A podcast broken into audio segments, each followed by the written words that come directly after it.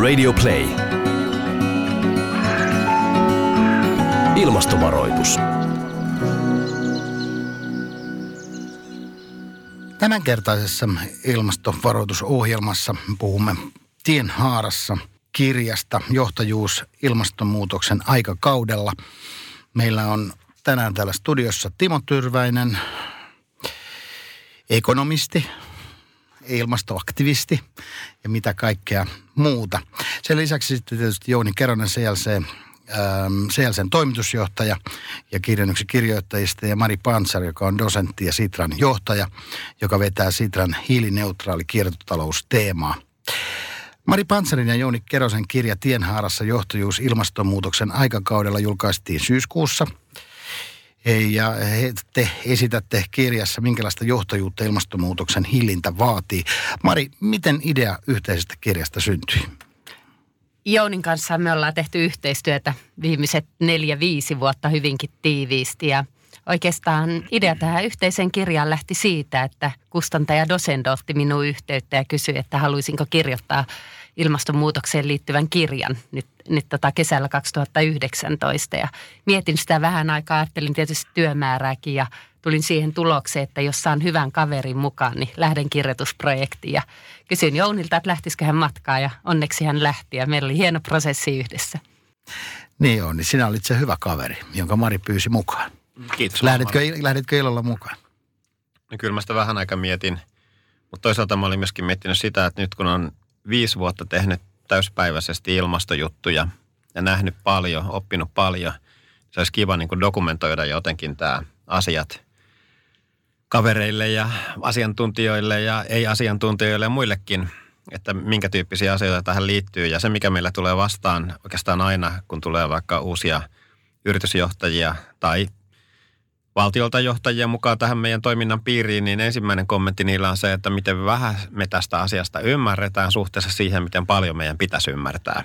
Ja tämä oli niin kuin yksi sellainen syy, minkä takia ajattelin, että tämä on hyvä juttu. Ja mä tunnustan heti, että mä en olisi ikinä saanut tällaista kirjaa aikaiseksi itsekseni, että Mari on aivan mahtava kirjoittaja ja tota, ideointi ja yhteistyö sujuu loistavasti. Että tämä oli tämmöinen mahdollisuus meikäläisellekin osallistua kirjan tekoon. Mikä Jouni kirjan viesti tiivistettynä on? Tällä hetkellä eletään sellaisia aikoja, niin kuin täällä New Yorkin ilmastokokouksessakin tuli esille, että ilmastonmuutos kiihtyy huolestuttavan nopeasti. Ja jos ei me lähivuosina pystytä tekemään niin kuin isoja ratkaisuja, ison mittakaavan ratkaisuja, niin me ollaan kyllä vaarassa menetettää tämä juna. Et kirjan nimi on Tien haarassa on kolme tietä, että jos jatketaan nykymenolla, niin me ajaudutaan tällaiseen pannuhuoneen maailmaan, jossa – itse itseään ruokkivat valtavat ilmiöt, kuten jäätiköiden sulamiset tai tundran sulamiset, lähtee kiihdyttämään ilmastonmuutosta ja niihin tällaisiin isojen ilmiöiden ratkaisuun ei ole tiedossa keinoja, miten ihmisvoimin niitä sitten voisi hillitä. Jos emme siihen haluta ja halutaan pelastua niin kuin viime hetkellä, niin teoriassa on mahdollinen tämmöinen kieltotalous, kielletään kaikki, laitetaan lennot kortille, lihakortille – fossiili tota, tuotanto, energiantuotanto kielletään ja niin poispäin. Sen tyyppinen ratkaisu, kun oli maailmansodassa tai sen jälkeen. Mutta tämmöisessä demokratiassa niin sitä voi olla kyllä hurjan vaikea laittaa toimeen tällaisia laajoja kieltotaloustoimenpiteitä. Ja vielä, meillä on mahdollista tämmöinen systeeminen ratkaisu, mutta se vaatii, että me lähdetään miettimään tätä hiilidioksidihallintaa vähän niin kuin rahahallintaa. Että meillä pitää olla budjetit ja budjetin parissa toimitaan ja – sitten annetaan markkinamekanismien huutokauppoja ja tällaisten niin kuin ratkaista tämä asia. Mutta että systeemisen ratkaisun niin kuin asettamisella on kiire. Miltä Timo tämä kuulostaa? Mun mielestä kuulostaa toisaalta järkevältä, toisaalta aika äh, järjettömältä. Eli kannattaako meidän toimia järkevästi vai järjettömästi, ja se on meidän niin kuin päätettävissä. Ja tämä on tavallaan valinta, joka kiusallisen usein on – tavallaan tämmöinen väärä valinta ihmisillä. Poliitikotkin ovat ihmisiä, yritysjohtajat on ihmisiä, omistajat on ihmisiä, että ajatellaan vaan sitä lyhyttä perspektiiviä. Mistä me saadaan voittoa ensi kvartaalilla tämän vuoden aikana – jo se, että mietittäisiin viisi vuotta eteenpäin, sekin tuntuu, että, että siinä on semmoinen epäbalanssi, tai tämmöinen aika, aika, aika, aikaan liittyvä epäbalanssi näissä valinnoissa. Ja tota, tässä suhteessa mun mielestä tämä viesti on niin kuin äärimmäisen tärkeä. Tuliko Mari tämän kirjaa kirjoittamasta prosessissa, tuliko sellaisia aha-elämyksiä tai uusia löydöksiä tai, tai asioita, vai oliko se enemmänkin vaan niin kuin tavallaan sen paperille saattaminen, mitä kaikkea tietää jo ennestään? Tulihan tässä aika paljon uusia ajatuksia, että, että kesällä kun tota Jounin kanssa käytiin läpi varmaan kymmeniä, ellei satoja eri raportteja, missä katsottiin niin viimeaikaisia tutkimustuloksia, niin tota, kyllähän ne raportit oli erittäin kylmääviä kun niitä peräjälkeen luki. Että tuli kyllä mieleen, että ei mitään jännityselokuvia tai trillereitä tarvitse katsoa, että, että välillä piti laittaa raporttien tota sivut kiinni ja ottaa pieni tauko, että, että tavallaan kun otti sen katsauksen koko niin kuin tähän systeemiseen – vaikutukseen, mitä niin kuin ilmastonmuutos pahimmillaan voi tarkoittaa ihmiskunnalle, niin tota, oli aika pelottavaa luettavaa. Ja tavallaan oli myöskin niin kuin hirveän helpottavaa huomata se, kun käytiin läpi näitä ratkaisuja, että meillä todellakin on niin kuin tosi paljon ratkaisuja, jotka on jossain päin käytössä, ehkä pienessä mittakaavassa. Mutta nyt nämä pienessä mittakaavassa olevat ratkaisut, hyvät ratkaisut, niin pitäisi vaan skaalata mahdollisimman nopeita ympäri maailman. Niin, tuo Mari, on, on mielenkiintoinen vielä sitäkin kautta, että tämän tyyppinen prosessi tai tämän tyyppinen kirjakin voi olla tietysti sitä kautta tulee, että se ilmastoahdistus lisääntyy tai sitten mahdollisesti se toivo lisääntyy. Kumpi se on, niin sulla oli tämän prosessin ja kirjoittamisen.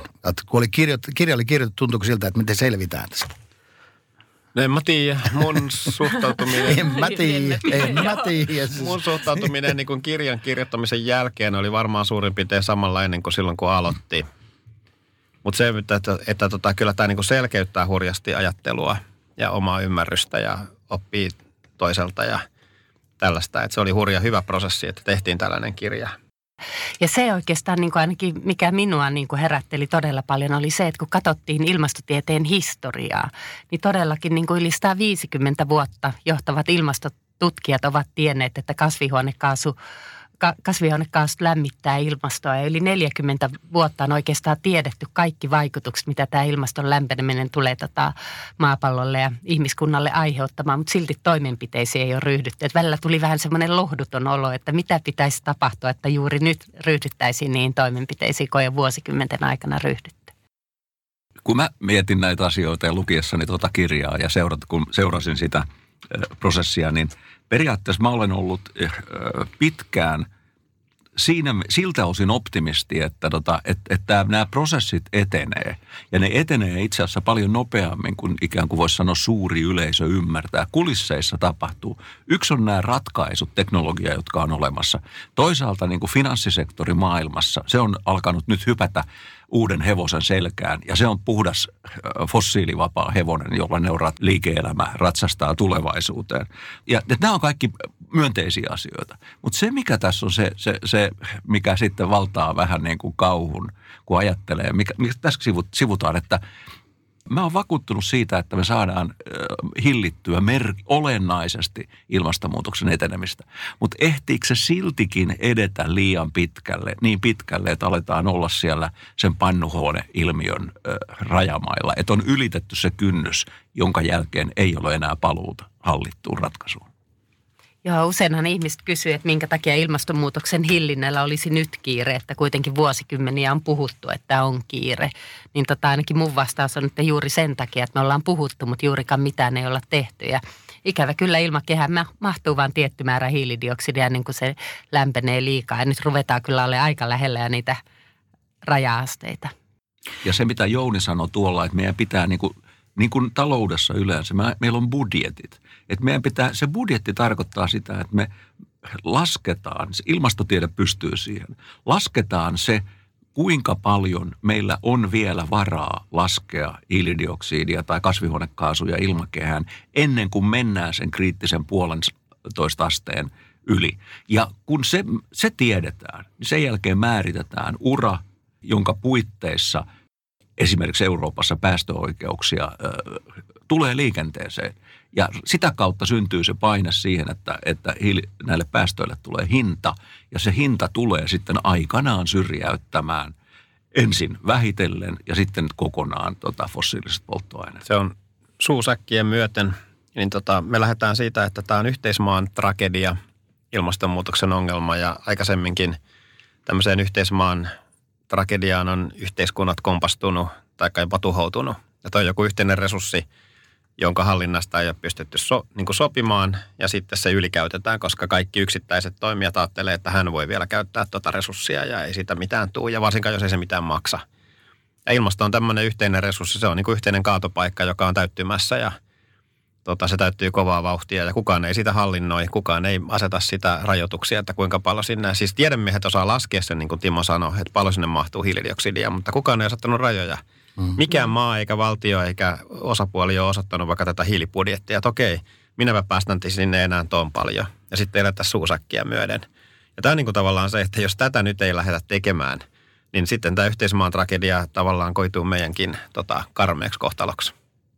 Mm, Maria Jouni, kysymys teille. Kelle tämä kirja on tehty?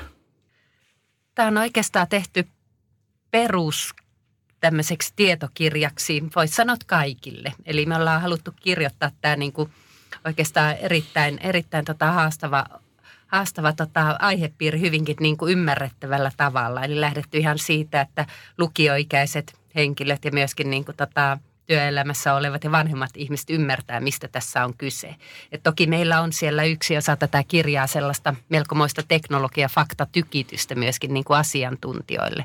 Mutta uskotaan, että tässä on niin kuin oikeastaan jokaiselle jotain. Ja hyvin paljon me ollaan saatu ehdotuksia siitä, että tämä kirja pitäisi ottaa esimerkiksi lukioihin tai yliopistoihin tällaiseksi perusoppikirjaksi ja sillä mielellä myöskin kirjoitettiin tätä. Silloin kun julkaistiin tämä kirja tuolla eduskuntatalon portailla jonakin – Fridays for Future-tapahtumassa, niin silloin meillä oli niin kuin ideassa, että ainakin nämä ilmastolakkolaiset ja heidän vanhemmat saisi tästä hyötyä, jos haluaa laajentaa sitä ymmärtämystään, että mistä kaikesta on kysymys. Ja sitten myöskin opettajat, että koska tota, heidän niin kuin osaamisensa tässä asiassa on tosi tärkeä. Ja kaikki on oikeastaan, jotka on kiinnostunut saamaan tästä kokonaiskuvan. Et ennen ohjelmaa me tässä keskusteltiin, että sanotaan, että suomenkielisille se on syrjintää. Nyt me sanotaan, että se on kaikenkielisille. Me toivotaan, että kaikenkieliset ostaa meidän kirjoja. Mutta suoraan sanottuna, niin siellä englanninkielisiä lauseita taitaa olla vain noin neljä, että suomenkieliset saa kyllä siitä eniten hyötyä. Joo, ja tota Jouni, kun mainitsit, että toivotaan, että mahdollisimman moni ostaa kirjaa, niin meillähän on tässä myöskin tota semmoinen tausta – tausta oikeastaan tälle kirjalle, että kaikki kirjan tekijäpalkkiot annetaan nuorten ilmastotoimiin. Eli nuorten ja lasten tällaiseen ilmastorahastoon, mikä lähinnä opetukseen ja koulutukseen keskittyy. Että me ei Jounin kanssa tästä, tästä tehdä mitään omaa henkilökohtaista taloudellista voittoa. Niin, me ei saada siis mitään tuloja tästä. Ei. Voitosta puhumattakaan. Aivan. Meille suuri voitto on se, että mitä enemmän – siellä lasten ja nuorten rahastossa varat karttuu, niin siitä me ollaan iloisia ja toivotaan, että se houkuttelee muitakin mukaan samantyyppisiin kuvioihin. Mun täytyy sanoa, että niin kuin tavallaan ulkopuolisen näkökulmasta mun mielestä tämä pitäisi olla lukemistoa kaikille niille, jotka haluavat parantaa elämisen laatuaan. Ja mitä mä tällä tarkoitan? Puhutaan ilmastoahdistuksesta, puhutaan peloista, onko mahdollista – ja tämä kirja antaa selkeän käsityksen siitä, niin siitä, missä ilmastonmuutos menee, missä ilmastopolitiikka menee ja siitä, missä ilmastopolitiikan pitäisi mennä. Ja kun tämän kaiken ymmärtää, niin silloin turhat pelot katoaa. Ja silloin voi olla vain huolestunut niistä asioista, joihin itse asiassa voi itse vaikuttaa. Voi itse vaikuttaa jokainen kansalainen siihen – minkälainen paine tulee poliitikoille toimia, mutta myöskin siihen, että mikä viesti on yrityksille, minkälaisiin tulevaisuuden tuotantoihin, tuotantotapoihin yritysten kannattaa satsata, kun ne miettii investointeja. Sinä kun Timo olet ilmastoaktivisti ja todella syvällä ja sisällä näissä asioissa, niin tuntuuko siltä, että tämä kirja antoi sulle jotain uutta? Mun mielestä yksi hieno tapa, tota, niin kuin Marin ja Jounin tässä, tässä tota, kirjoitusprosessissa oli se – ja musta tämä kertoo niin kuin viisaasta nöyryydestä. Että ne keräs tällaisen pienen tukiporukan. Meitä oli muutama henkilö, jotka mentiin Jounin landelle. Me oltiin kolme päivää siellä. Jouni kutsui sitä korkean paikan leiriksi, koska se kesäpaikka on sellaisella töyränteellä. Ja tota, siellä, niin kuin mä itse sanoin, että se oli tavallaan tämmöistä ilmastoideoiden kaljakelluntaa. Että me tota siis niin kuin puhuttiin kaikesta, heitettiin ideoita, tyrmättiin, kehitettiin, korjattiin ja, ja nämä sitten Maria Jouni keräs sitä kautta etukäteen niin kuin just näitä lisää ideoita ja myöskin mun mielestä se on hieno, hieno, hieno periaate, että pyrkii löytämään, missä meillä voisi olla jotain heikkouksia tai aukkoja tässä käsikirjoituksessa. Tämä on niin kuin, mun mielestä tosi, tosi, tosi hienoa toimintaa, fiksua toimintaa. Ja se näkyy lopputuloksessa. Kyllä, korkean paikan leirinen. Vai miten sanot kaljakellota? Ilmasto... Mä sanon ilmastoideoiden kaljakelluntaa. Ilmastoideoiden kaljakellota. Eli tavallaan vapa, vapa, tietyllä vapaata surffausta jossain, joka ei ollut virta, vaan se oli niinku tämmöinen No joo. Ja, ro, ro, kos- ja, ros, ja roskina ympäristöön heitettiin ne huonot ideat, joita ei kirjoitettu tähän kirjaan. mi, mi, miten teidän näkemystä mukaan ilmastokriisi voi vaikuttaa johtajuuteen, valtaan ja vallanjakoon? Mitä olette mieltä, Maria Joni? No ensinnäkin niin tästä johtajuudesta, niin meidän yksi perusteoria on se, että tällä asialla ei ole sellaista globaalia johtajaa, semmoista tavallaan niin kuin vapahtajaa, joka tämän tulisi ratkaiseen. Ja vaikka joskus myöhemmin tulisikin, niin meillä ei aikaa sellaista, niin jäädä odottelee. Että on tämmöinen kollektiivinen juttu ja me jokainen voidaan osoittaa johtajuutta tässä. YK-johtajat voi viedä niitä neuvotteluja eteenpäin ja nostaa tätä huolestuneisuutta. Mehän ehdotaan myöskin, että YK laatisi kriteeristöt tämmöiselle niin kriisitila-luokitukselle tässä asiassa, jollei jo julisteta kriisitilaa sen luokituksen perusteella – valtioiden ja EU-johtajien pitäisi luoda puitteet vaikka näille hiilidioksidihinnatteluille ja tämmöisille budjeteille. Yritysjohtajat tota, tulisi kehittää tuotteita ja saada sillä uutta liiketoimintaa. Tähän ei niin kuin edisty tämä homma, jolle tämä parempaa bisnestä kuin entinen. Kaupunginjohtajat voi tehdä hiilineutraalius tavoitteita, suunnitelmia omassa vaikutuspiirissä ja saada kansalaiset aktiivisesti mukaan. Ja kansalaiset voi tehdä fiksuja valintoja omassa elämässä ja saada kaverit ja sukulaiset ja työkaverit ja kaikki muutkin mukaan innostua näistä jutuista – ja sillä lailla tavallaan niin kuin johtajuutta tarvitaan joka mm. tasolla. Se on yksi meidän kirjan pää, pääasia. Kyllä, ja ollaan tota, tai myöskin tässä kirjassa keskusteltiin siitä, että minkälaista johtajuutta on tähän mennessä niin kuin maailmassa nähty. Ja tultiin kyllä siihen tulokseen, että mikä tietysti kertoo aika paljon näistä oudoista ajoista, joita elämme. Että kyllähän nuoret on nyt niin kuin osoittaneet tätä ilmastojohtajuutta. Että katsotaan vaikka EU-vaalien kautta tai myöskin Saksan tota, liittokanslerista, no, että nuoret ovat niin kuin nostaneet Saksan ilmastopolitiikan kunnianhimon tasoa todella paljon. Eli, eli halutaan myöskin niin kuin heitä kiittää tässä kirjassa, mutta myöskin tuodaan hyvin selkeästi esille, että nyt olisi niin kuin meidän aikuisten aika ottaa se johtajuus. Ja ennen kaikkea niin kuin miettiä, että mitä se johtajuus tarkoittaa eri rooleissa. Että mehän kaikki ollaan jonkun lapsia ja ollaan monen, monet ovat meistä lasten vanhempia ollaan työntekijöitä ja harrastetaan jotain. Niin tota, oikeastaan niin kaikilla näillä elämän alueilla voi osoittaa sitä johtajuutta ja kertoa näistä asioista ja saada sitä kautta muutkin mukaan. Ja tämä mun mielestä, mitä Mari sanoi, se on juuri sitä, mistä mä tuolla aikaisemmin sanoin, että – paitsi yritykset, myös poliitikot, ne on tuntosärvet herkkinä katsomassa, minne tavallaan tämmöinen niin kuin, äh, politiikan virta on viemässä. Ja silloin se, että jos ne näkee, että nuoret tulevaisuuden äänestäjät, ne ovat siirtymässä jonnekin, niin me nähdään, että vanhatkin poliitikot silloin näkevät, että heidän tulevan menestyksensä mm. edellytys ja heidän puolueidensa menestyksen edellytys on se, että ne asemoivat itsensä uudelleen ja asemoivat itsensä ilmastonmuutokseen vakavasti suhtautuviksi puolue- poliittisiksi voimiksi. Tuota, pelottaako se, että tarvittaviin toimiin ei ryhdytäkään ajoissa? Kyllä, että me eletään hyvin kriittisiä vuosia. Se, mikä mua eniten pelottaa, on se, kun katsoo vaikka mitä tapahtuu Syyrian ja Turkin rajoilla tänäkin päivänä, on se, että Syyriassakin oli kuusi vuotta kestänyt valtava kuivuus, jonka seurauksena puolitoista miljoonaa ihmistä joutui jättämään kotinsa maaseudulle ja meneen kaupunkeihin. Ja seuraukset on tässä käsillä. Se oli pahin kuivuus noin tuhanteen vuoteen. Että voi sanoa, että se oli tämmöinen erikoinen sääilmiö. Joo, niin oli. Mutta toisaalta me tiedetään, että ilmastonmuutos vahvistaa tällaisia erikoisia sääilmiöitä ja näitä on tulossa lisää – nyt esimerkiksi tänä päivänä ei enää puhuta siitä, että ilmastonmuutos vauhditti Syyrian kriisiä. Nyt se on vaan tämmöinen kriisi ja valtavasti pakolaisia ja keskustellaan siitä, että kuinka paljon Eurooppaan tulee ja kuinka paljon ei. Niin se niin kuin mua eniten pelottaa, että näitä kriisejä sitten vaan pukkaa päälle enemmän ja enemmän ja isompia ja isompia ja sitten päättäjien aika menee niiden kriisien ratkaisuun ja muurien tekemiseen ja aitojen miettimiseen ja kaikkeen tällaiseen asioihin, mitkä tulee vääjäämättä päälle. Että riittääkö tavallaan se – effortti ja fokus sen juurisyyn ratkaisuun. Se on se, mikä mua henkilökohtaisesti eniten niin kuin pelottaa. Ja sen takia just nyt tämmöinen joku systeeminen ratkaisu, kun niitä kriisejä ei vielä kuitenkaan ole niin älyttömän, älyttömästi päällä. Niin nyt nimenomaan pitäisi saada semmoinen systeeminen ratkaisu aikaiseksi, että, että lähtee tota, nämä päästöt vähenee sitä tahtia kuin pitäisi.